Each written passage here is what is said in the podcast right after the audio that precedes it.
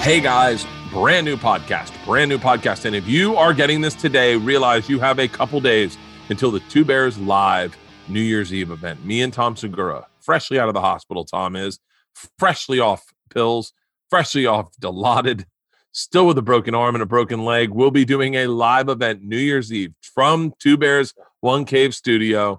And we got lots of treats. I got four surprises for Tom that he doesn't know about.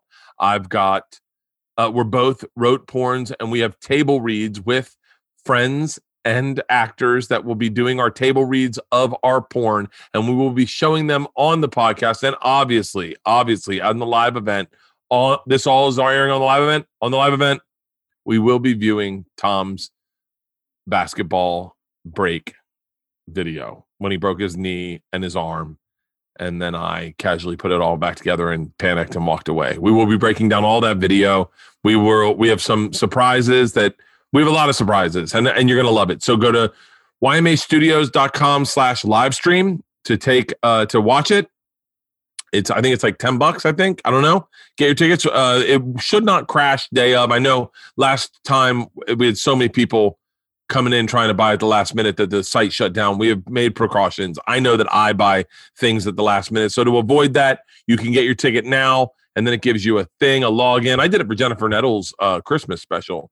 Um, but check it out. Two Bears, One Cave, live New Year's Eve, starting at 1030 Eastern time, 730 West Coast time, going all the way to midnight LA time. I ran a thousand miles this year, everybody. I am very, very, very, very, very proud of myself. I said last January 1st at a party at my house, I said, I will run a thousand miles this year. And I fucking did it. I did it. I have run exactly 1,000 miles. If I had my phone, I'll show you. I've run exactly. By the way, it's a fluke that it's exactly 1,000 miles, but I feel like I don't want to run again this year because I don't want to fuck it up. It just looks so pretty. The way it showed up, take a look. Let's see if this is it. Look at this. A thousand, one thousand miles exactly. I turned, I mean, I didn't even do it on purpose. I just turned the fucking thing off and then I looked and it was like 1,000 across the board. Very proud of myself. Hey, but you're probably like, Bert, how much do you weigh? Same weight, same fucking weight. Here's the here's the one thing I will say is you know we did two Dr. Drew and I did a two bears one cave live or what did a two bears one cave a couple weeks ago that airs this week is aired right now. It's on. It just came out Monday. We did I don't know we did like a week and a half ago or whatever, and we go through my uh, test scores uh, for my blood work and we talk about everything. And and I think because and some of the numbers where Drew thought I would be higher are not that high, and I think it's because I ran so much. So I'm going to keep it up. I would like to.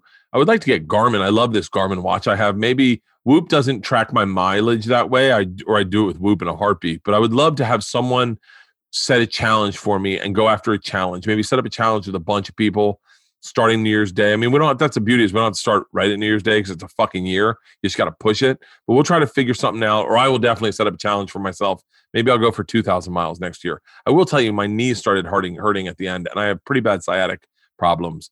Uh, I'm not sure a thousand miles was actually wise. Anyway, I ran a thousand miles. I ran a fucking thousand miles. Uh, that's it. That's it. Just trying to stay just trying to stay healthy in this in this pandemic life we're living in. Uh, it's been fucking frustrating and exhausting. It's been absolutely exhausting. I have had four tests in the past in the past two weeks. I've, I've maybe I've had five in the past two weeks. Stay safe.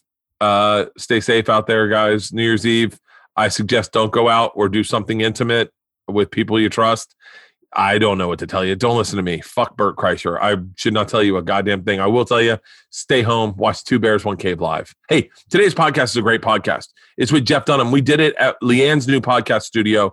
Is we uh, we were stuck over there. We were blocked in, and and I and Leanne had her computer, so we recorded it over there. So if it's a little different than here, the audio in here is awesome because there's so much shit in here. If it's a little tinny, I apologize. But Jeff Dunham, someone I have wanted to podcast with a long time Reason being, you know, I'm obsessed with. There's certain things I'm obsessed with. I and it and it changes throughout throughout the years. I was obsessed with small details for the longest time. If you know that, I'm obsessed with time travel movies. I'm obsessed with Tenet. I've watched Tenet maybe five times now. Um, I'm obsessed with certain things, and with Jeff Dunham, I um, I'm obsessed at his career tra- trajectory. So many times, the people that we notice in this business that are successful are the people that are um, that got cast in something and then they got put into a big movie. And I remember one time hearing Katt Williams, who I absolutely adore. I love Katt Williams. Sounds weird to say I adore Katt Williams, but I love Katt Williams. He was shitting on someone, and he was shitting on someone for that I'm a friend with. I'm friends with, but he was shitting on someone, and I, I understood what he was saying. I, I understood what he was saying is that when you're in this business for a long time and you work at it for a long time and you don't get a lot of success, there are certain comics that you look up to who kind of did it their way or did it a different way and those are the ones that you see and jeff dunham is one of those guys. He we talk about this on the podcast. He had massive success at a young age and and was doing the, he'll tell you the story and then it kind of went away and then he had a, again had success and it's you know guys like that for especially from a guy like me and by the way i'm only telling you from my perspective i'm certain there's young actors out there that are like and I've had them on the show. Adam Devine created some of the Workaholics, one of my favorite shows. It's I, have said this before, but like his he'll never know what it's like to be a journeyman comic, someone who kind of gets overlooked by the industry and overlooked and overlooked.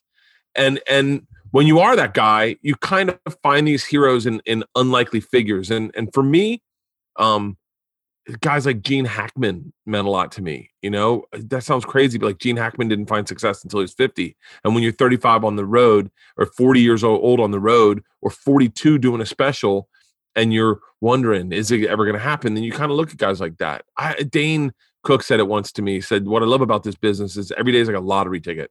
And, you know, Dane worked really hard to get where he was. He did a lot of shit out of the box, as did Jeff Dunham. And Jeff Dunham is just a really inspirational guy who does what he loves and and and and follows his path. He doesn't steer off the path. He doesn't do what other people are doing. He does what he does. And I fucking have so much respect for the guy. And I was really blessed to be able to talk to him for an hour. He's a really busy guy, and so I didn't want to take up too much of his time. I, would like to have him into the pot when we finish the new podcast studio and this fucking COVID shit starts to slow down. I'd like to have him into the new podcast studio. He has a new special called Jeff Dunham's completely unrehearsed last minute pandemic holiday special. It is streaming. It is streaming on Comedy Central. I, have I've seen bits of it on Comedy Central's um, YouTube page, but you can find it on you can find it anywhere Comedy Central. You can find just type in Jeff Dunham's completely unrehearsed last minute pandemic holiday special. And what's beautiful about the special and about a lot of the specials I've been seeing lately is because things have been changing, people are shooting it in different places and it is gorgeously shot. It is. And it's great. Leanne and I watched it. First fucking three jokes Leanne and I are laughing at. And, and, and, and and I said we talk about that. We talk about shooting it in a socially distant atmosphere, about shooting it for hundred people when this is a guy that normally normally performs to about ten thousand people. Um, so I think you're going to enjoy this podcast. I hope I hopefully I got all the questions that you'd want to hear out of it. I'm not. I'm trying to get better. These zooms have gotten me to be a better podcast host, but I, I I'm ready to get back in person with people because I feel like conversations are so much easier when you're in person with someone. But let me tell you something. I'm because we're on Zoom, I get an opportunity to talk to Jeff Dunham for an hour. So, ladies and gentlemen, without further ado, let me say to be the first to wish you a happy new year. Find us at Two Bears One Cave live at YMH Studios slash live stream for New Year's Eve. Without further ado, my guest today, stand up comedian Jeff Dunham.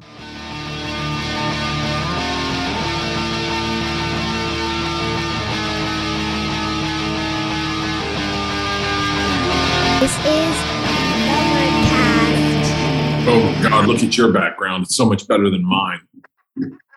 Yeah, but yeah, you know what you got with yours. Mine, you're like, what the fuck is that? that is fucking Jeff. I can't tell you. I appreciate it, man. No, my pleasure. I think we have a few people in common, so it's all good. We did. We, uh, you know, it's so funny. We did a show together. Uh, fuck. Oh my God. Maybe now three years ago. Me, you, Billy Gardell at the Irvine Improv to do something for the wounded warriors, and they gave us these badass backpacks.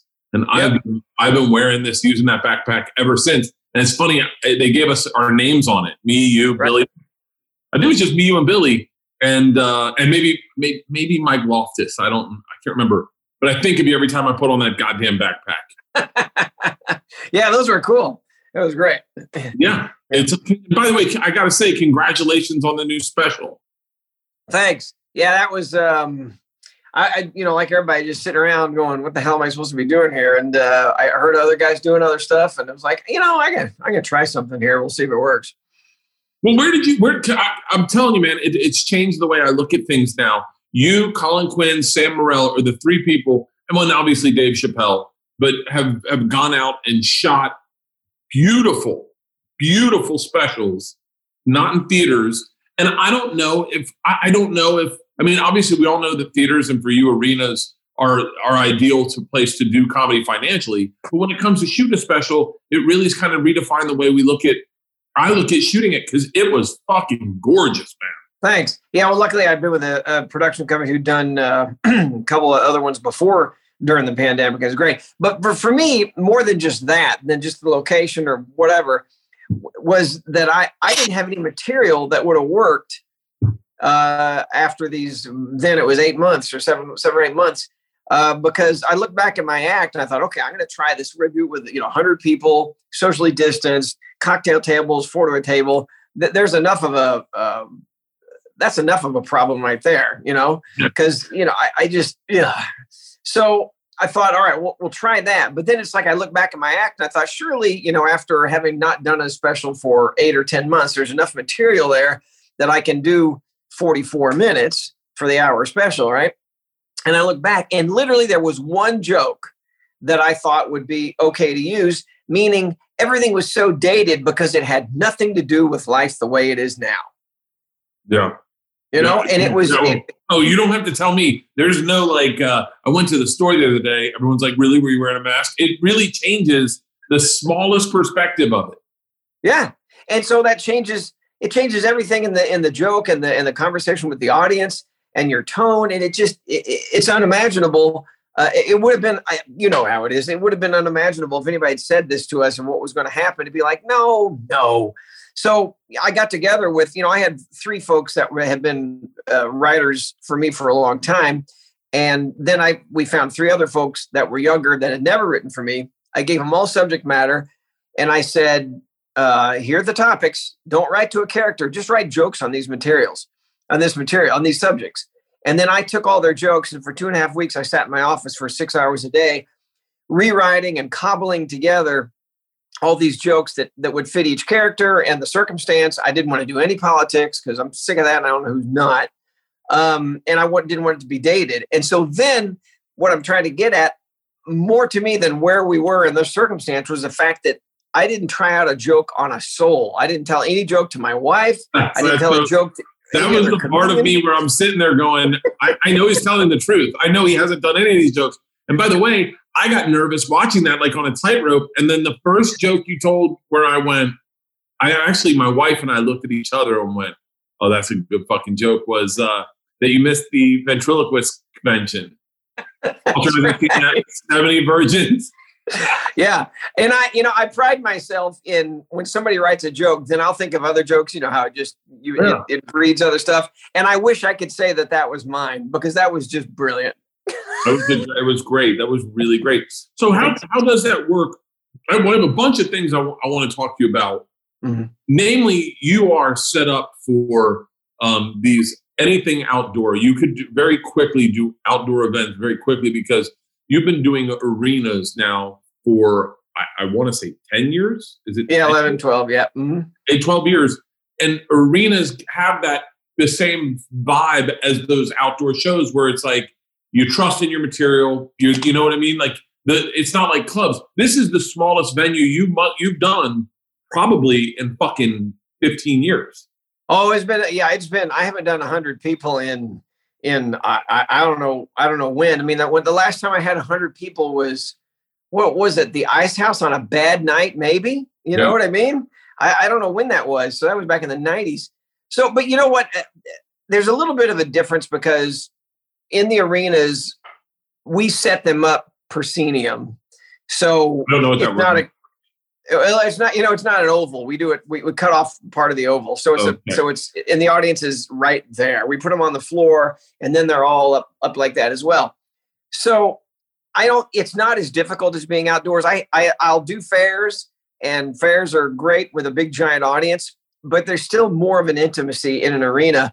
But I got to tell you, um, you know, I thought this is going to be a real downshift for me, a jerky downshift for the bad clutch, going from 10,000 people to 100 people. How's that going to work? But I've been sitting around, I've been just like everybody, been sitting around my house for so long that to finally have that release of even 100 people laughing was amazing. Yeah. And I'll tell you, the moment that I knew it was time to go do something else, I'm sitting at my kitchen table with my wife, and we have five year old twin boys. And I'm just sitting there, and I put, picked up a chip clip and started making it talk. And my boys were on the floor. They thought I was the genius. They were laughing their heads off. And I'm like, I got to get out of here. I got to get the hell out. that is so. Oh, that's I didn't. I wouldn't even think about that. Yeah. yeah. So it's time to go do a show.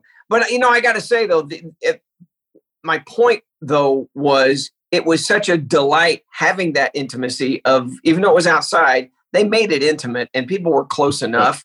Oh yeah. And I, I realized every once in a while I'll go back and I'll do a, a club or not a club, but a, a theater. I haven't done a club in so long. I'm all, actually scared of clubs now, but um, I haven't done a theater. And every once in a while I'll do one. And it's like I forgot how fun that is because you get that immediate reaction from the crowd. yeah. And it is almost like you say, it is almost like I'm going to trust the material, I'm going to do it uh, in the arena situation. But it, it's, uh, I'm telling you, it's you, you, you would find it not that much different than doing a, a theater show. Well, it's you know it's interesting, and and uh, I hope this comes out.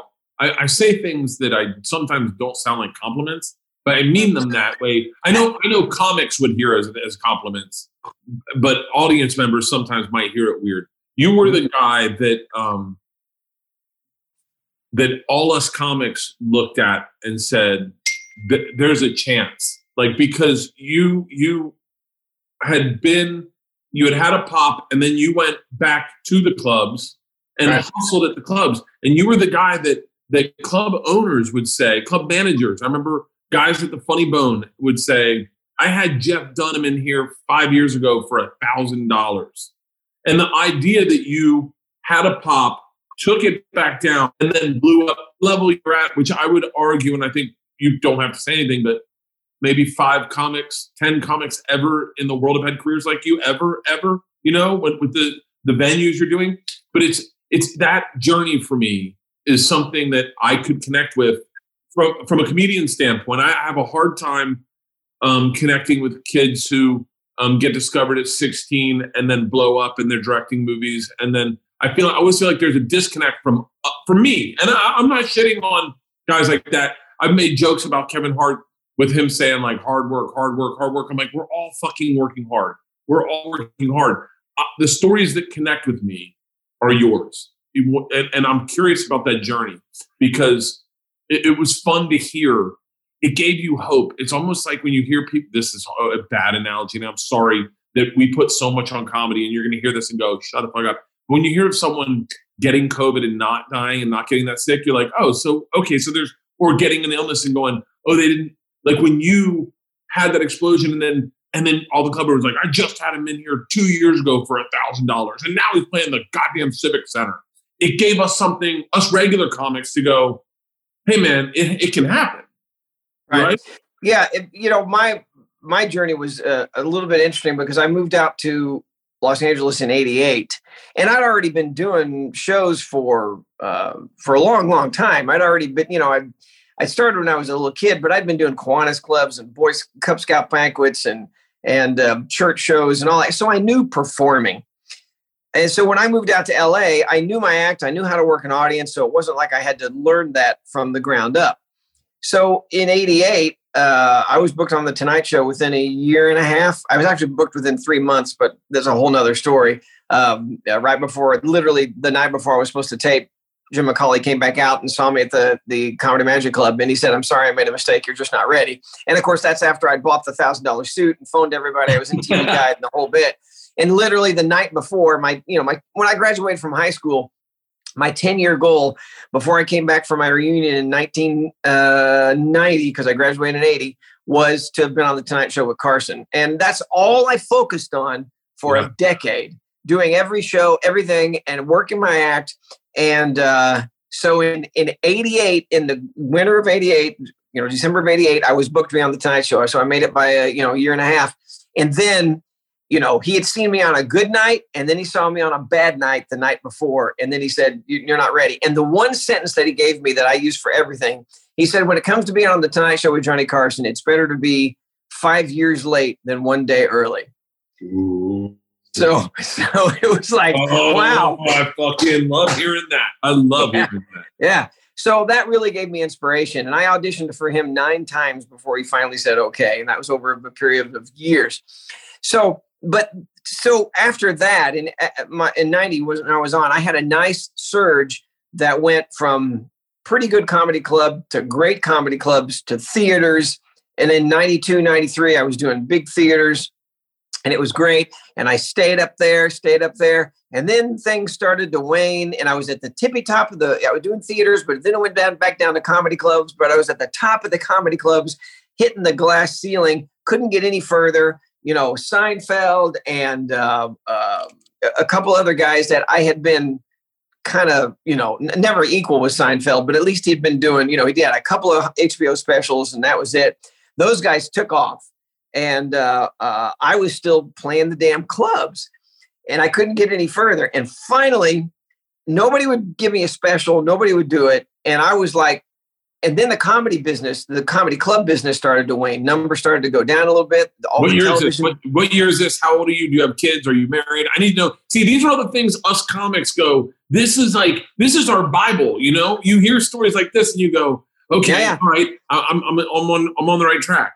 No, I, I things have started going up. I got management and uh, you know top of the comedy clubs for years, and so this was until about 2003, 2004 I was on the Best Damn Sports Show, period. Uh, and and things were great. And then that's when things started to wane a little bit because all the stand-up shows had gone away, and I was getting no television. I, I could barely get on with Leno every once in a while, um, uh, and that was that was that was about it. So yes, I'd gotten married. We had three daughters. We bought a big giant house in a really nice part of town in an exclusive gated community. They were going to private schools. We bought the big cars. So, you know, anybody coming up, be it a musician, a sports figure, comic, any the trouble is you think that the money you're making now is the same money you're going to be making in three years or five years. And how many times do you hear that story where they go, it's like physics, whatever goes up fast comes down fast and just like a bottle rocket. And not that I'd gotten there fast, but I'd gotten there big. And I thought that money was going to continue, but the career started to wane and started to go down. And I got to the point where that thinking of, I'm going to have to sell this house, we're going to have to downsize. I guess it's going to be okay that I'm going to be doing comedy clubs and and uh, corporate stuff the rest of my life because I've I've I guess I've done it. I was on the Tonight Show and that was my goal, and now it's been great and that was it. But nobody would give me a special. And I saw some of these guys on Comedy Central, and I'd get the little tiny ones, you know, with the, what were they called? Uh, Comedy Central presents, and they have like three comics on there. Yep, yep, yep. Yeah, I never got and one. I would never got one. I yeah, and, I never I got, got one. And that was like I was I was I hung my career like give me a presents, give me a presents. And it's funny the things that mean so much to a certain point, then you go, ah, I guess then whatever. Yeah, but you do, you get there and it's great. And I'll tell you one, well, let me digress a little bit. After my first time on the Tonight Show, I was single, living by myself. And after it aired on the East Coast, I'm sitting there and one of my buddies, longtime friend of mine, called me. He was in Philadelphia and he called me. He goes, So that was great. I'm like, uh, Thanks, because it had aired out there. And he goes, Now I know what you're doing. I go, What? He goes, You're sitting alone right now with nothing going on. And I said, dude, you're right. And I didn't know, nobody, I was not one of those comics. I was not one of the, I didn't know you're supposed to go to the improv and celebrate and, you know, watch it with, I didn't know that. I didn't have any friends in the business. And so I was sitting in my room, all I was renting from some friends. I had one room. I was sitting there alone in my room, and it aired on the East Coast. And I've gotten a bunch of phone calls on my answer machine. And then that was it. And I was sitting there all alone going, Yeah, I was on top of the world a few hours ago. That was amazing. and now I, I got nothing, got nothing. This is a lonely life, man. so, um, but anyway, so back to that. Yeah, so things were going great, and nobody was giving me a special. So, uh, with uh, Judy and Company, um, I decided to finance a special myself. We we shot it in. Uh, uh, God dang it, not La Habra. Um, I forgot. Anyway, um, and I financed the whole thing myself. And back then, in 2005, it cost me 120,000 bucks, something like that. And uh, so they said, "Here it is in the can, and now let's go try and sell it." They could not sell that damn thing, and they went to Comedy Central and basically begged them to show it. And com- you know, Comedy Central said, "You know, he's not our brand, but I'll tell you what." And they did that horse trading thing. They said, "Give us that guy, and we'll air Dunham." And they said, "Okay." And I don't know what other comedian it was, but they gave them him or her, and they said, "Well, now, now I'm trying to rack my brain, going." I know that client list around that time. you know, you know, I'm going to call from Judy and go. It was, uh, it was, it was Jim Breuer. well, that's the story that I was told, and uh, uh, they said we'll air it one time, and they aired it one time. I think it was on a Friday night or whatever. So we shot it in 05. They aired it in 06, I think is right. It took nine months to get it out of the can to get it to get. They wouldn't. Oh, Levity wouldn't even edit it until we'd sold it. And so we they finally talked Comedy Central into it. Had to beg them. They aired it one time. Uh, we called for ratings on Monday, and they said, uh, "We think there's been some kind of mistake. We'll call you back." but Bert, you know what it was? It was just that grassroots of having done those shows for so many. It's like Leno did it, having to do all those shows all over the country for so many years, just getting that grassroots following, and they came to the plate and uh, uh, we we went to the plate and they were out there for us. So, um, uh, and and that's when it all kind of began. And they begged for the second one right away, and then we did the second one, and that had Ahmed the Dead Terrorist, and then things just kind of took off after that. It really, it, uh, it was. I will tell you that I was at. Uh, I was over at the same management company around the same time, and watching your career uh, explode was it's it's you know i think this it's i think any comic listening right now knows it's so important to hear these stories because those are the ones that are realer but there's only a bunch of kids from harvard that get writing jobs on snl most of us aren't doing that most of us are going to pound it out at the clubs hope that hope that you know i remember ralphie may one time said guys like me and you better hope for a snowstorm i said what and he goes we can put on good specials but unless that snowstorm shows up, no one's staying home to watch it. uh, that's really funny. that's really I, funny. Yeah, but uh, those little things, and and I remember you. I remember talking with people uh, when you're you're because your business acumen, the way you looked at the business, the way you assessed the business was different than most people. You were the first guy I know to send out reward baskets for like I think you called them Uber fans or whatever. Like you'd send out stuff and go, "Hey man, I'm, I'm glad you're on my team." And I remember hearing that going like, going like on a fan side, going, "Oh man, if I got some." I just talked to Nikki fucking Glazer today about it, and she was like, "I figure you do this and you do a good deed, and then maybe they'll remember you down the line." And I'm like, Jeff Dunham was doing this fucking literally 16 years ago. Well, you know what the the big deal though was the mailing list, and um, um, I would do what was called the Dear Walter cards. And I came up with this. I was sitting at the Tempe Improv and I said, wouldn't it be great if there was some kind of Dear Abby thing with Walter, my cranky old curmudgeonly guy, where people ask him questions. And I remember sitting at dinner with the manager at the time uh, of the club. And I said, let's make up some forms where it, it's it's Dear Walter questions. And then uh, let's put on the bottom of the form where people can fill out the, their mailing address. And this was all snail mail back then. They fill it out and then they hand them in, and then I'll keep the addresses and I'll get a mailing list and we'll get the questions. So we started doing that, and this email, I mean, this this mailing address thing became huge, huge. And then, but it was expensive. Oh no, we do it. We of course, whenever we go back to that region, uh, we had that whatever program back then where you could pick out X number of zip codes and just send the postcards to those that zip code. But then email started to be a thing, and this was in the middle '90s. And uh, Robert Hartman, other manager, good friend of mine, he was like, "You're wasting too much money sending out the postcards. Email doesn't cost anything." I'm like, I don't know this email thing, whatever. But then we added an email address onto the snail mail, and we always promised the patrons we would never sell their addresses for anything other than you know use them only for my stuff. And so that really amassed a big following, and it was uh, that was a that was a fun a fun way to, to handle it. Today's podcast is brought to you by Magic Spoon. Holy shit.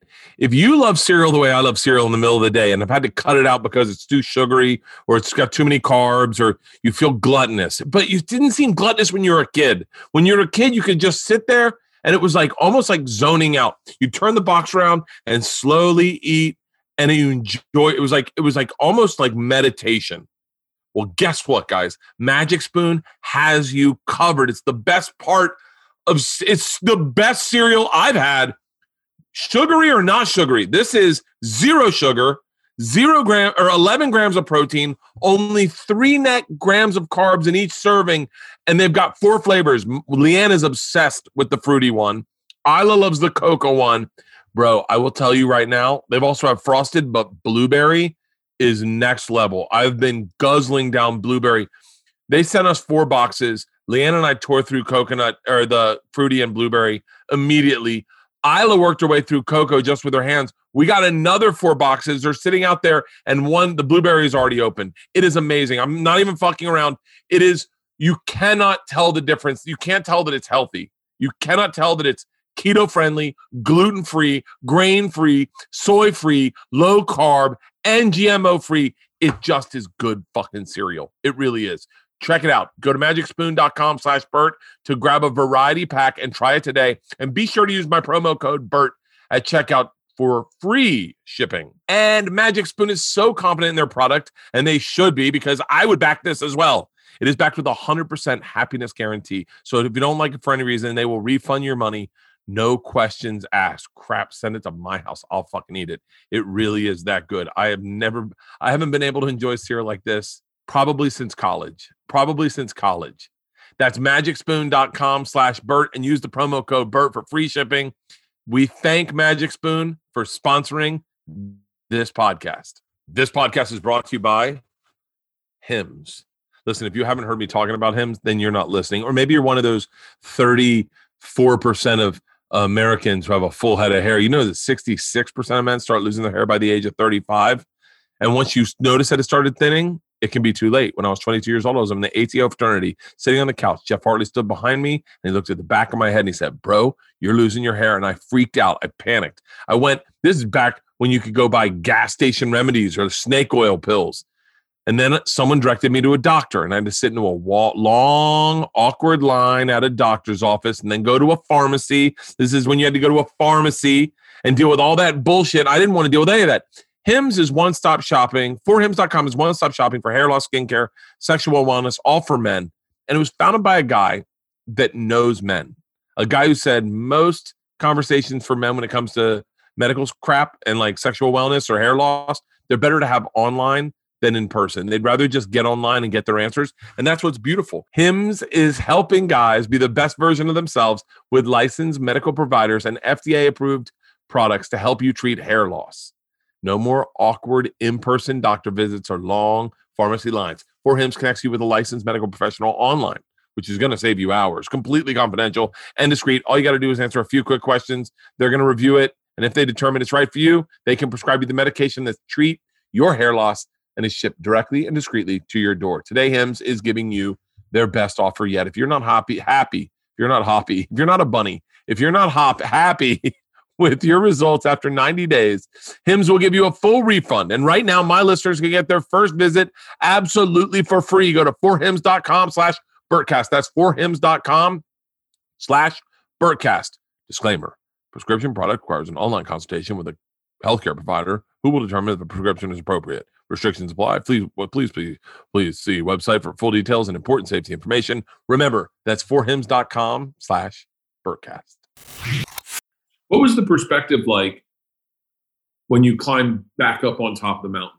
What was it? Was there humility attached? Was there was there confidence attached? Like the, to be up doing theaters, one of the handful of comics doing theaters, back to clubs, and then back up to a level that at that time, and people, I think it needs to be put into perspective for the just the average passerby. Maybe, I mean, you'd be better equipped to tell me, but maybe at the time, zero people doing arenas as comics when you were doing arenas, and then when you were when you were when you were at your top. I mean, we're talking private jets to Europe. We're talking. There's not Dane Cook was there. You were there. Maybe, maybe Kings of Comedy. Maybe uh, Red, Redneck Comedy Tour. But but what was it like to go back on top of the mountain? I'm curious what perspective you. Well, what drove me was competition. And whenever really? I'd hear, oh my God, it would drive me crazy. I'm like, they got how much? What? How many people? Oh, and I would just, I would just get pissed off. I'm like, no, we can do better than that. So uh, yeah, it was always, I was always, it's, it's a disease. It's a horrible disease. I don't play board games. I don't play games. I am a horrible, horrible loser. Can't, can't do it. So it comes up from this comes from being an only child too. My parents made the the, the, the awful mistake of always letting me win a game as a kid. They they always and it's like it's it's just the worst thing you can do as a child for to a child. Um, because my boys right now, it's like, nope, you lost. Sorry, dude. Maybe next time. you got to teach them how to take that, you know, and not drive yourself too crazy. Um, but then again, was it who was it? What great coach was it? Said, "Show me a loser. Show me a, a good loser, and I'll show you a loser." Right? Yeah, yeah. Um, but um, uh, where was I heading with this? Uh, That's sorry, what were we talking second about? arrival to the top of the mountain. Were oh, you? Oh, yeah. more, were you more confident? Were you more calm? Were you more, or were you like this time? I'm doing things differently. Like I'm curious because you know, Jeff, you really have a career that is unparalleled to anyone. You're a grassroots guy who's always done it grassroots. Like you're one of the more fascinating comics out there, without a doubt. Well, thanks. Well, uh, you know, I, I I always have that self doubt, and I think that's a good thing. I always, oh, I, God, I, I, following it. yeah, I still sometimes wake up and go, "I'm fooling everybody. Let's figure it out." so I, I do, you know, that, and I think that's a healthy thing because you know, like you talked about, the guys that are 16 years old and they get something, they become whatever. I, I, I do I am a firm believer in that that whatever goes up fast come down fast. I, I also like the analogy that the biggest, most powerful airplanes take the longest runways, the biggest, heaviest planes. They take the longest time to get up in the air. And uh, um, I think it's kind of the same thing.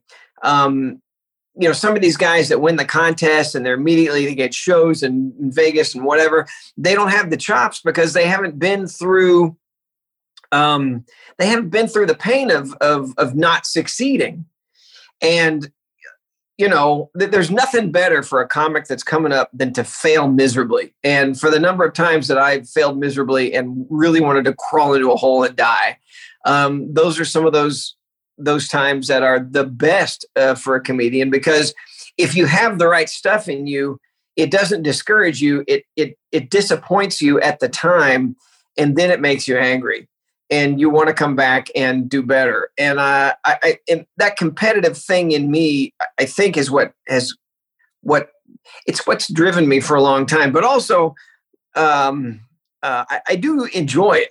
You know, there's that. I I always used to say money is always second. The minute you start doing it for the money, then you're going to start to fail. And uh, I still try and abide by that. You know, like this special, everybody's saying, "Oh, you're going to make X amount of money." I'm like, I don't, I don't care. I don't stop talking about the damn money. I have to tell my accountant that too. It's like you're going to make this and this. No, no, no, no. Is it going to be funny? Are people going to enjoy it? Are is it going to make them want to come back to my uh, uh, live shows? And I'll go back to the other one. Is it funny? Because if it's not funny and it's not going to entertain my audience plus a bunch of new people, then we're not going to do this. And I don't care how much money they throw on my face. So, like right now, Comedy Central wants me to do another one, and I'm like scratching my head, going, okay, when is the best time to do this? And I don't care that I'm not making any money right now because that's shooting yourself in the foot if it's not a good product. Yeah. Yeah, that's the truth. What did yeah. uh, what that it's interesting. I, you've talked. I love the analogy you said about flying. I know you're into flying, correct? Yep. Well, it used to be. Got kids now. oh, oh, because because uh, Bill Burr is a big is one of my good friends, and he's a big helicopter guy. Yeah. And well, I you know I built I built my own, and uh, uh, you know, yeah, I, I it's like I had my I flew for years and years and for almost thirty years I flew and went through my the number of experiences that you don't want to go through. And I had one old pilot tell me once after I came back from, you know, flying when I never should have flown in weather I shouldn't have flown in. And I landed and he goes, you know, every pilot is given X amount of luck. You have just used up a good portion of yours. so yeah, I, I miss it, but I don't miss it because every time I would go fly, and again, these are home built helicopters and uh, I would take other people flying with me and all that. But I just I miss it, but at the same time, I don't miss the stress of wondering if I'm going to come back or not. How does a home built helicopter work? Do they send you the pieces? Yeah, yeah, it's a kit. Uh, this company's been in business for decades, since the 70s, and it's a kit. It's a fully licensed uh, uh, as a kit. So it's all been approved and all that, but you're the final inspector. You're the one getting your butt up in the air. So, yeah, yeah, I know.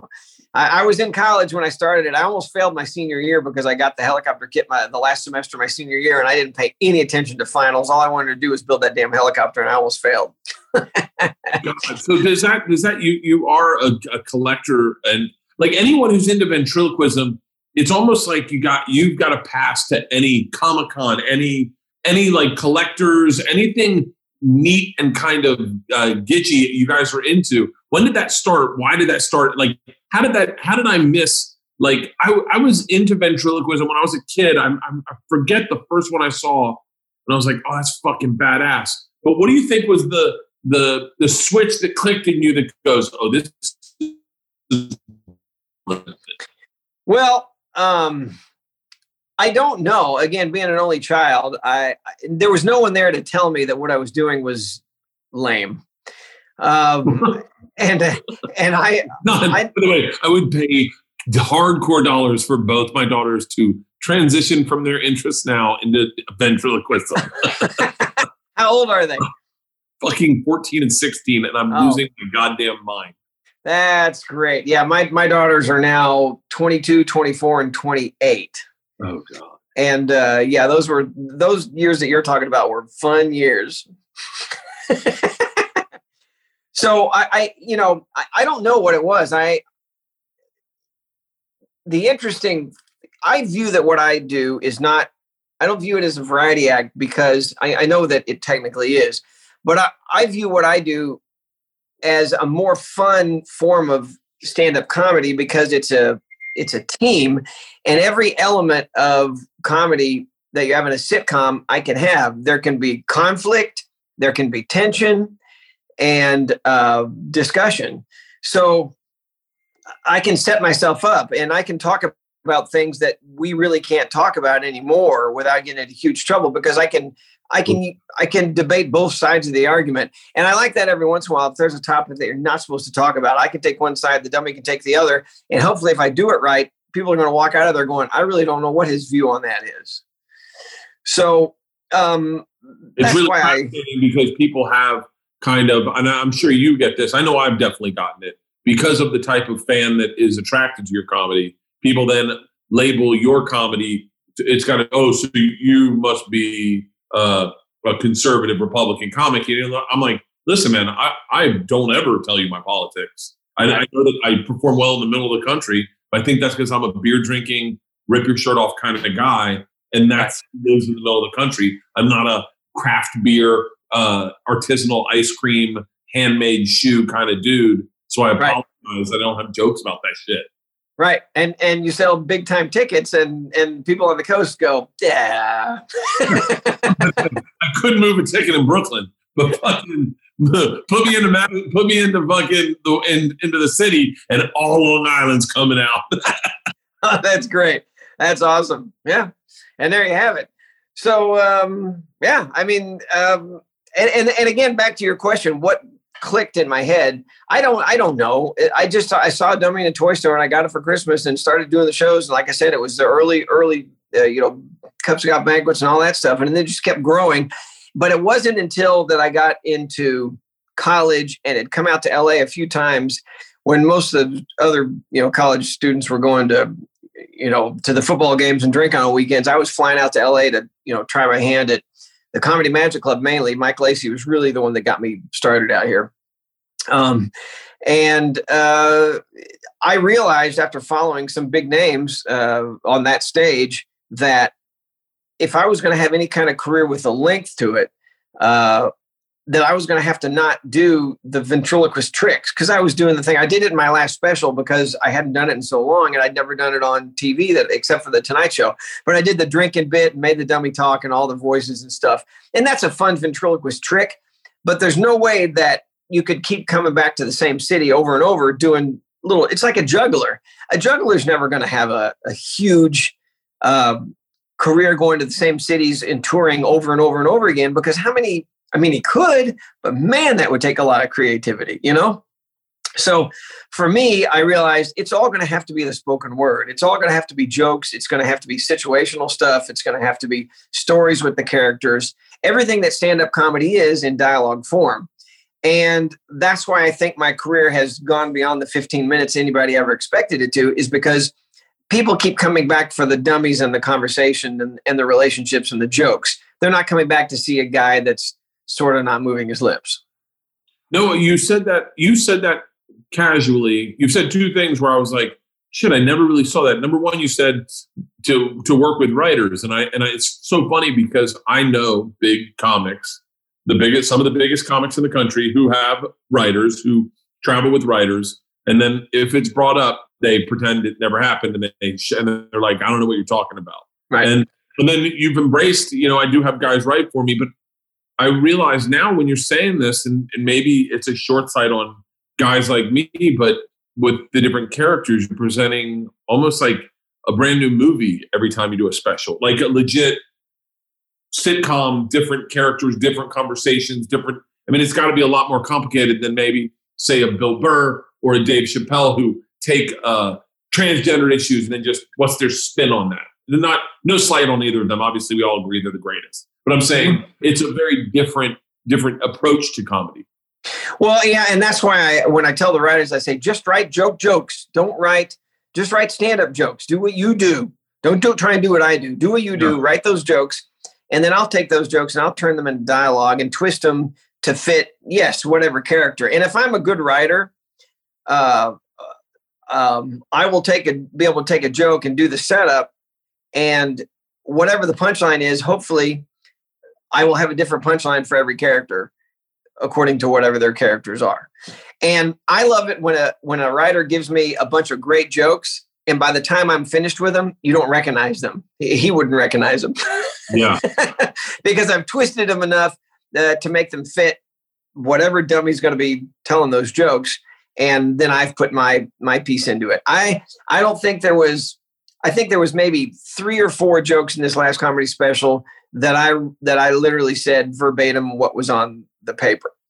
And the one joke that you that you said about the uh, uh, that Ahmed doesn't like uh, what is it? Ahmed doesn't like going to the ventriloquist convention because he's used to seeing because there's 600 people there. He's used to seeing 72 virgins at a time.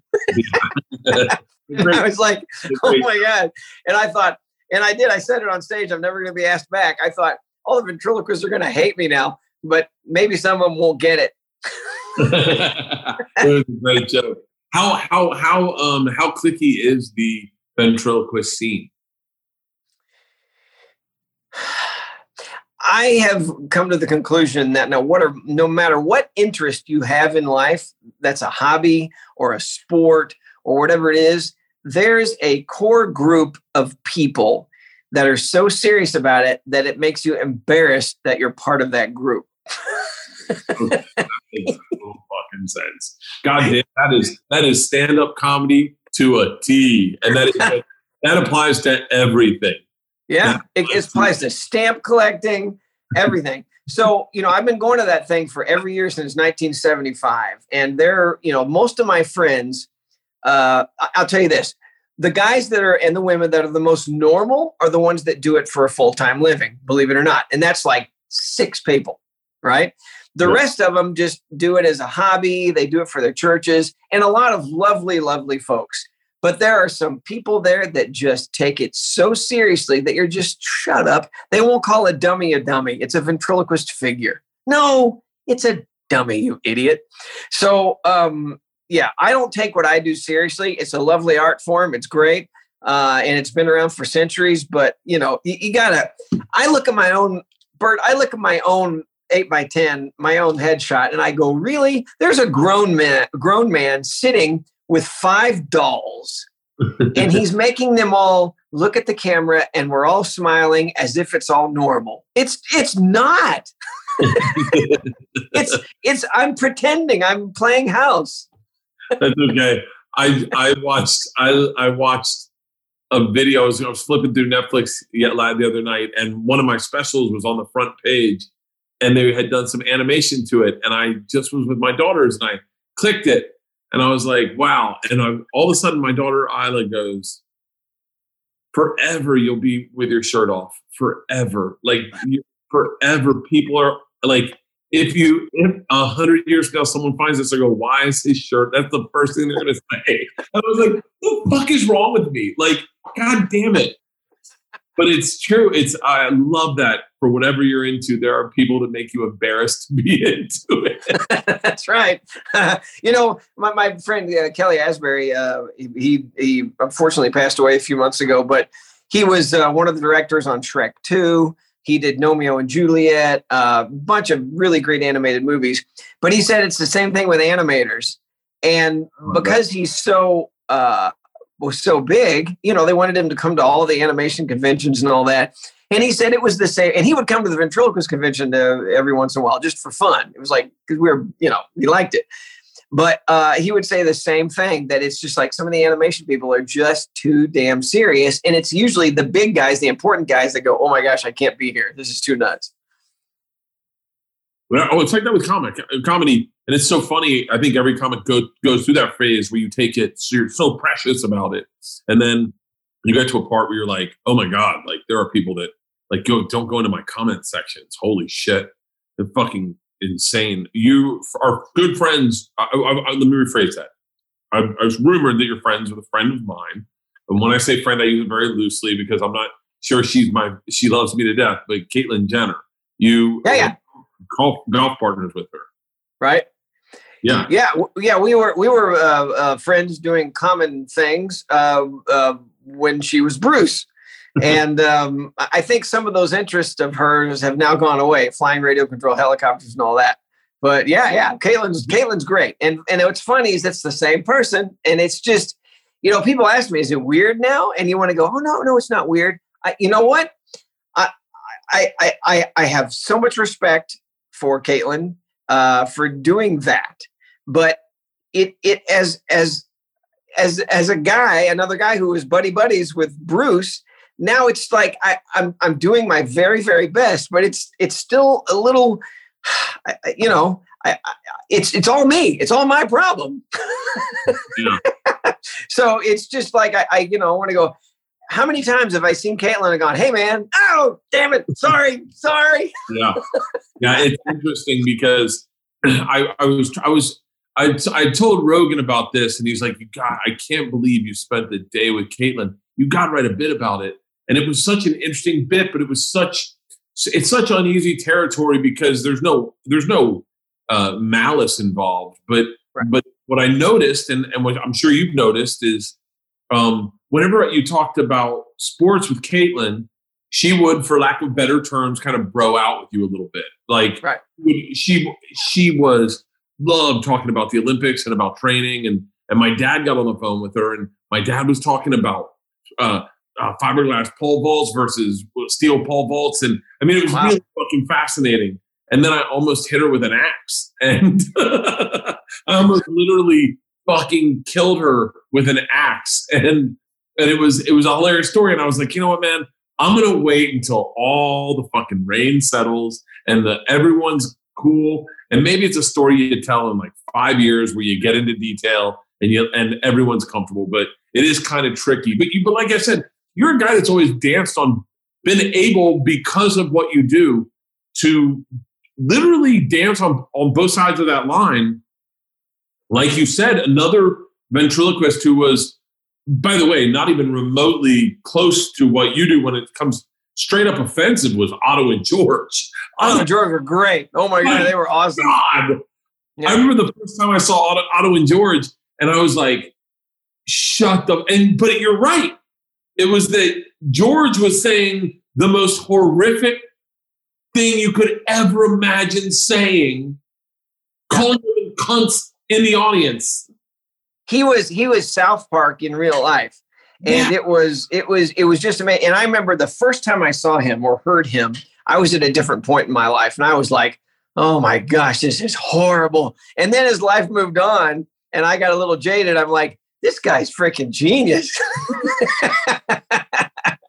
and I, you know, some of those things that he said that George said, it was like, I don't even know how you think that stuff up. Oh my God. I mean, some of the stuff now, it's like, I remember, I remember I was uh, good friends with a, with a, comedian named Jay Mohr at the time. And, uh, and he took me downstairs to like his, like a little screening room. He was like, almost like we were watching a porno. He goes, you want to see something really fucking crazy? And I was like, what? And he turned it on and we I want to say we were high. I don't remember, but I we were I was crying, fucking laughing, going, yeah, this is yeah, and and to take comedians and get comedians to laugh like that, that's a special thing. Yeah, and you know it's it's it's it is it is a very special thing. But mm-hmm. my favorite my favorite story, and I don't know if this is true or not, but I someone I partied with one time told me that uh, they were all doing coke and Otto was like uh, pretty fucked up. And he was like, "Hey, you mind if I go get George real quick?" And so he comes back with George, and Otto has not been saying a word. George just goes, "Can you believe this fucking guy?" Not to speak ill of the dead, but uh, I know that there's people that probably are related to him and love him and are like, "Hey, man, I don't love the story." But us comics, I love the good comic stories, and I hope people share them about me when I'm dead. Fuck. This podcast is brought to you by Mercari. Listen, if you're like me, we're been getting ready to move, and I have a ton of extra stuff in my closet, stuff that hasn't even been used. We've got an extra coffee maker, yoga mat. I've got shoes that I've never even touched, and it's time to start the year clean and free. That's why you you can you you can use Mercari. Halston's girlfriend's using Mercari, the marketplace app that gives makes it easier for you to give my unused items a new life and get rid of them the simple way to say goodbye by selling your stuff to someone who actually wants it, and a buyer can say hello, and then you make money. Halston, what's what's Brooklyn doing? She would go to this store that had dollar items on Wednesdays, and she would buy a bunch of stuff that was awesome for a dollar, and she would resell it on Mercari. Made a couple hundred bucks. Dude, cool. it's so simple. Very just download Mercari, take your item, take a few pics of it, add a description, and boom the item is on its way to being sold, and there's no meetups involved when you sell. You just box it up, and Mercari will email you a shipping label. Shopping on Mercari also saves you money. You'll find particularly new items at up to 70% off with no in person meetups, which is the safest way to buy and sell, especially these days, especially anytime. Mercari's simple and make sure you your used things don't go unused. Sell them instead and instead of letting them sit around your house, look at this man cave. It is full of stuff that Mercari could just, I, there's a killing to be made. And when we move out of here, bro, I'm throwing it all on Mercari. With over 50 million app downloads, your items actually sell on Mercari.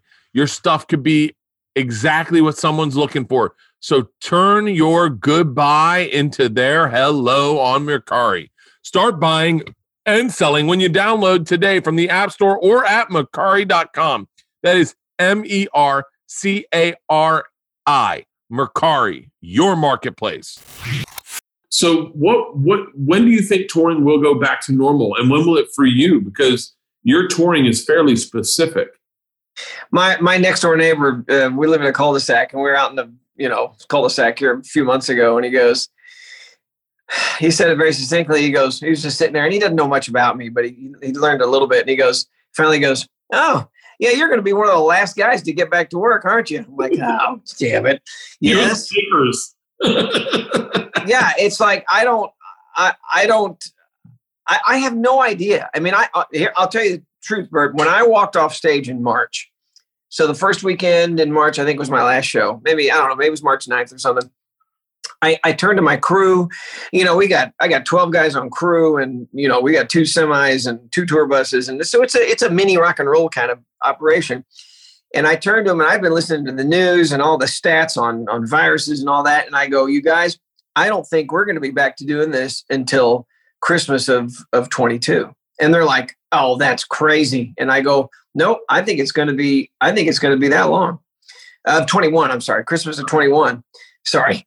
Um, I, I said it's going to be. You're shitting my pants. Like, yeah, it's going to be. I, I thought I said it's going to be a good year and a half before we get back to that. Now they've come up with the vaccine way sooner than anybody ever expected, so that's great. But then you hear about the super, you know, the mutant versions of of COVID now.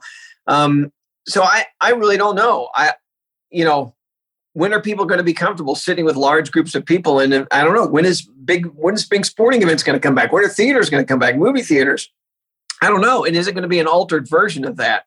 I think we're all going to get back to normal at some point, and we'll be shaking hands and hugging again. I really think that because other people say that's gone forever. No, it's not. No, not yet. No. Um, you know what? I, I did an episode of uh, Last Man Standing last week, and it was just it was great. But one of the actors, and I won't say which, at the end of it, came up. It wasn't Tim. Came up and said, "I want to shake your hand and say this has been just great." And I'm like, "Okay." And you know what? It was awesome. Yeah. I hadn't shaken anyone's hand in nine months, and it was a, a stranger. You know, somebody I didn't know, and it was there, there was a, a warmth there that it was like, man, this this simple action has been gone for so long, and it's been part of our society for well, I don't know how many decades, uh, centuries, whatever. So uh, you got to think we're going to get back to that. I, I we have to. And, and, people say theaters are going away. No, they're not. No, I think people are going to. They want to get out. You want to go on the date. You want to get away from the the, the kids. I, I, it's not going to go away. Yeah. But when you ask, I, am still going to stick with what I said. I'm going to, I'm saying it's going to be a year from now that to be in a big arena and doing a show like I used to do, I think that's when it's going to be. What, what, just how complicated is your, because you do have, uh, this is, and you don't have to answer this. I don't know what things you're not allowed to say or you can say, but like, how complicated is it into going to build a, a, a character, a, a, a puppet how complicated is it that build? How many do you have? And how do you tour with them? What is the handling protocol? Like, I'm curious. And you don't, I don't know if that's, you're not allowed to answer. No, no, no secret. No, I just, I, I'll just think up something that what, what, what is it in society? What do, what will a large number of people laugh at? What can I, what character can I think like? And be able to because that's a big key is to be able to. I would just have a black guy and a Mexican and say all the shit I want to say. Let me tell you something. You, you know what uh, is funny about that is uh, Jose Jalapeno, my Mexican guy. People have gone, oh my gosh, you got to stop using him. Guess who says that? Self-righteous white guys. Yeah. Uh, Hispanic people love Jose, and I don't do anything disparaging. He's a stinking jalapeno on a stick. That's yeah. what we joke about. He's a jalapeno on a stick. That's all we joke about. But I did uh, uh, one time trying to make fun of prejudice I created a character called Sweet Daddy Dee, who's a, a, a, black character that was my manager. And I wanted to make fun of prejudice. I wanted to flip it around. I wanted him to tell white jokes. I wanted to be disparaging to me just just because I wanted to be able to do that. And I got with a couple of black comics and I said, come on, I know you guys sit around and make jokes about white people. Tell me some of your best ones. And I don't think I got really true answers or any good material. but that's one of the two characters that did not work for me because I could not think like a black person. You cannot, I've said this before, you can't walk in their shoes unless you've walked in their shoes. And uh, when I say there, I mean somebody other than yourself. Yeah. And you can't become a person if you really haven't live that life. And actors, great actors, you know, you become those people, but it takes a lot of research. And that's what I think I am. I'm an actor, uh, you know, acting through the, the, dummies. And I, I was able to repeat the lines and imitate uh, what I thought it should be But then when it came to the ad lib situation or writing my own material, it was impossible. Because I don't, I haven't lived lived the the life of being a, a person of color and have to live through that what what they what they go through, uh, and uh, so there's and then the other example of that is I created a female character. Uh, I was in a movie called Dinner for Schmucks, and I was one of the schmucks. Shocking. And as a schmuck, I had built my own dummy in the movie, who was I really thought was my wife. We did all the legal stuff, and I was able to use her in my act. She only lasted about three months for the same reason that Sweet Daddy Dee didn't work. I have never been a woman. I don't know how women think. I have three daughters. I have an ex-wife, a mother, aunts. But for the life of me, if you had asked me a question, I would go, I have no idea what a woman's answer to this question would be. Just like I didn't know what a black person's answer to that question would be. Well, So, so those are the two characters that didn't work because I don't have either one of those in me.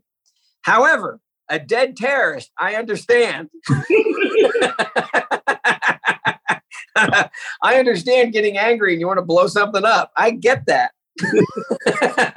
who makes? Do, do you have to go to a company to make the? No, no, I, I build all the dummies myself. I, I make them. You make- So, uh, yeah, yeah, I, I build them all myself. And to get back to your question, so what I do is I find something that a character that I think will work well in society and whatever we're going through. And so through the pandemic, I did some YouTube videos of building a character online. We even got people to name him, had a contest. But he's basically a millennial who's stuck on his phone and lives in his parents' basement, and he doesn't care about anything else. And uh, the the naming contest was awesome. Some guy came up with the name Earl, but it's spelled U R L. That's great. Yeah, and he's never he hasn't seen the light of day yet on stage. But I I think in this next special, and again, it's going to be another Comedy Central one, and I don't know when. It could be April. It could be August. I don't know when. But whenever it is, he's got to he's got to see the stage, and we got to do some some jokes for this guy. I keep thinking there's got to be something. I keep thinking. I wonder if there's a character who's in charge of uh, figuring out who gets the the vaccine first Oh yeah. Like, by the way, or second. We all, we know who's first. It's all the first responders and the old people, but who's going to get it second and third? And and he's got to be the guy that tell people, yeah, you're next or you're not next. Oh, that's so interesting. I didn't. So how did you? I guess you have to have to learn yourself how to build the the puppets yourself. Yeah, it was all out of you know necessity is the mother, and uh, I was in college and I had other guys building dummies for me. I you know a couple guys I'd get them custom made, and they were never what you want. They take forever and they're really expensive. So I just started teaching myself, and and uh, yeah, so necessity is the mother of invention, and I just learned how to do it. Is it like the guitar? Do you just pick it up and fuck around every now and then, or is it is it? No, there's sculpting because you have to sculpt the face or chisel it out. I chose to sculpt them, and you got to learn sculpting, and then you have to learn how to take that clay head and how to make a mold, and then you make the positive, whatever material you use there, and then you have to install all the mechanics, then you have to paint them. So there's a bunch of skill sets there, and that's why they're prohibitively expensive to anybody who's doing that for a living because it's a it's a boatload of work. Yeah. Does how many how many Walters do you have? Well, there was the original Walter that I built when I was in college, and he was a little bit smaller, but I was on the Best Damn Sports Show, and those guys, you know, uh, were huge. Some of the athletes that were on there, and Walter would be sitting there, and you look at this tiny little guy. So I thought I'm going to make him a little bit bigger. So I actually made him like 12% bigger, which was perfect size. So there's really only two real Walters: the tiny original one, and the one I've used since uh, 04, I guess. But then there was one I did for a Hertz commercial in '96, and uh, he's in a museum now. But there's really only two Walters. There's one Ahmed. There's a stunt Ahmed that was made out of rubber that we run over him with a tank and that kind of thing every once in a while. But there's one Ahmed. There's two Bubba Jays, a stunt Bubba J and a regular Bubba J. Um, and who am I missing there? Peanut. There's a handful of peanuts because he's a Muppet instead of a hard character. Wow, that's fucking fascinating. Now what? Yeah, because if the house burns down, screw the kids. They can get out themselves. I got to go find the dummies. How old? How old were your boys before you introduced them? Have you introduced them to the to to the gang? yeah, you know, we haven't done it in a while, but when they were really little, when they were like two, we would do videos introducing them to the the characters, like do Facebook Live and that kind of thing. And they were just cute as heck. And now uh, I think they probably grab, you know, grab one's hair and run away with it or poke him in the eye or bash him over the head with something. So we haven't done that in a while. You know what's funny? When my daughters were little, I heard this story about my youngest daughter. She went to the next door neighbor's house and she was probably like three or four years old. She's walking around and she looks at her friend. She goes, Where are your daddy's dummies? so, you know. like, what's it like being a second time dad? Uh, you know, some of your questions that that you asked me earlier about the career coming along second time, I actually apply more to being the dad. Really? It's it's interesting now because I can sit back and enjoy it more and appreciate it more, and I can stop myself from working and go, you know what? I really don't need to be doing this right now. I can come back to this when they're asleep. I want to go be in the other room with them and and play because that childhood, as you know, lasts that long. Yes. And by the way, I kind of hope I have a second family because I really fucked this one up. That's perfect. I, like, I, you know, I feel I really identify with what you're saying because I, I was saying to someone about reading a book, and I said to my oldest daughter, I could never really enjoy reading books to you because I always thought I should be working. I'm not doing anything to get you things you need in life. Like I'm not, I'm uh, afford your school or afford, like I really felt guilty and I couldn't. I, just, I really just busted my fucking ass their whole childhood, and then when things started to get good, it was at the time where they were they and you know girls could because of you had them they want their own independence yeah. and, uh, and and sometimes they think you're not cool and they don't want to be around you and they really want distance I, the joke i said i told gwen stefani this little name drop there but i called, told gwen stefani I said, yeah, me and my daughter, my daughter doesn't want anything to do with me, and it sucks because I love her to death. I go, it's like living with, it's like living with an ex girlfriend, and you're still in the same apartment. And she's like, oh fuck, this guy again in the kitchen. What the fuck? Yeah.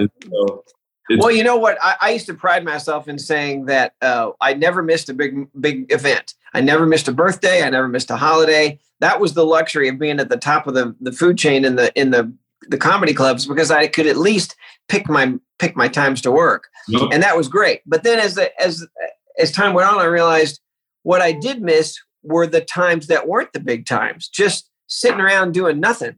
Just you know, those are the times that they remember the most. Yeah, I never missed a birthday, never missed a recital. Can't, always got home for that. But like, I, you know what? What it bums me out is I didn't. I didn't coach her softball team. I didn't. Right. It wasn't. I, I never had I'd see dads that did that and be like, I remember looking at this one dad. His name's Bert. He's a really great dad. And he's uh, he's oddly enough, his name's Bert. He was just a great fucking dad. He was the dad that was always in whatever uniform his kid was, was supposed to be wearing. He still had the, had the shirt on, like he never changed. I remember thinking, what the fuck do you do that makes you so comfortable with the idea that it's all going to work out? Like that you right. go, like, why aren't you behind a fucking desk? Like, what? Like, I I can I to this day to this day literally today I I I'm trying to take some time off. I'm trying to be socially distant. I'm trying to slow things down. And today I just felt like a fucking loser. I'm like nothing's going on in your career. What the fuck you doing? You got to write something. You got to you got to work on something. You got to make something. You got to create something. You got to and like all of a sudden then I'm like I'm like oh my god like this is probably a sickness. Like I need to just slow it down. And so I came over with my dogs to, we're trying to build a new house. I came over, that's why I'm over here. And I was like, I'm going to go look at the trees and make sure the trees are set up the way I like them. And I'm fucking, I'm losing my mind. Should build yeah. No, you know what? I, I think that, that, that, that thing of uh, I grew up that way thinking uh, uh, those you know when I graduated from high school it was like every single day it was like what am I doing today to forward my career and that carried on through my first marriage. It's like what am i have i done anything today? It would be hobbies. Anything that i was doing had to have something to do to help me forward my career. Even the radio control helicopters because i knew learning the mechanisms i would learn how to do the insides of the dummies better. So just just those kinds of little things and then i think it's a it's a happy medium. It's a balance that everybody has to figure out of okay i I, it is a sickness, but it's a drive that makes you succeed. But at the same time, just like women, when they try and balance being a mother and have a career, we have to do the same thing as dads, where it's like, uh, if you're the breadwinner, you got to do that. You got to push. You got to be better at what you're doing than anybody else. But something's got to give. And and you you have to make that time. And for me, it was just giving up a lot of my hobbies. God, I don't even have any hobbies. My hobbies are writing. I literally talked in therapy one time, and he was like, "What's your hobbies?" And I was like, uh, "Stand up." And he goes, "Well, no, other than stand up, I go writing jokes." He goes, "No, the, other than that, I said making videos." He goes, "No, no, that's still your work." I said, "A podcast?" And he goes, "No." I was like, "I don't have any fucking hobbies. I, I wish I had. I wish I had something to give up other than alcohol. That's been my main hobby." well, that counts. Yeah. you know what? You know what's funny though is sometimes when I would go work on something else, be it something mechanical or be building something, and I would totally push everything away for a day or two when I wasn't working, those were that was really healthy time because somehow your brain starts working on other stuff and you stop thinking about your work, but your whatever other part of your brain is working on it. And when you come back to it, that creativity suddenly flows and is better. I mean, some of the best stuff I ever did was when I was building those helicopters, and I would be in in in and working on that for hours, sixteen hour days. Just you know, when I didn't have a family, building these this thing, and then a, a week later, I'd sit down and go, I know what I could do. Yeah, I'll do that in the act. That'll be great. And you know what I mean? It's like writing that that hit on a napkin in a in a uh, in a restaurant. You know, I, that's how that that's how that muse happens. I think. I was I was trying to uh, take up leather leather working, working with leather and making leather goods. Right. And within my first fanny pack, I started going. I could sell these as merch. Like, I got to find something easy I can bang out quick. I'll do multiples. I'll do wallets, just credit card holders. I'll bang them out, stamp them, stamp them with a bird, and then I could, you know, and I'm like, fucking Jesus. That's great. Yeah, the truth. Jeff, I appreciate you giving me any time. Uh, the fact that I got you for an hour is a, a huge privilege. I am a massive fan both of what you do on stage, the way you run your business, and like I said, man, you have been a channel marker for me in my career as as for, for a lot of us. Just the fact that you've persevered and and and had that long flight in the big plane that's still cruising. I mean, well, Bert, I, I appreciate it, and uh, same here. And so it's it's an honor to be here, and thank you for asking me. So uh, it, it's it's great, and and I do like the wallpaper. I don't care what anyone says. It's my wife's. We we're building a new podcast studio, and they're eating Mexican food in mine. So I this is my wife's backdrop. That's awesome. Well, great. Well, I really appreciate it. So thanks for having me, and I hope uh, hope this one does well for you. Hey, thank you so much, Jeff. Stay safe and have a new year. Thanks, man.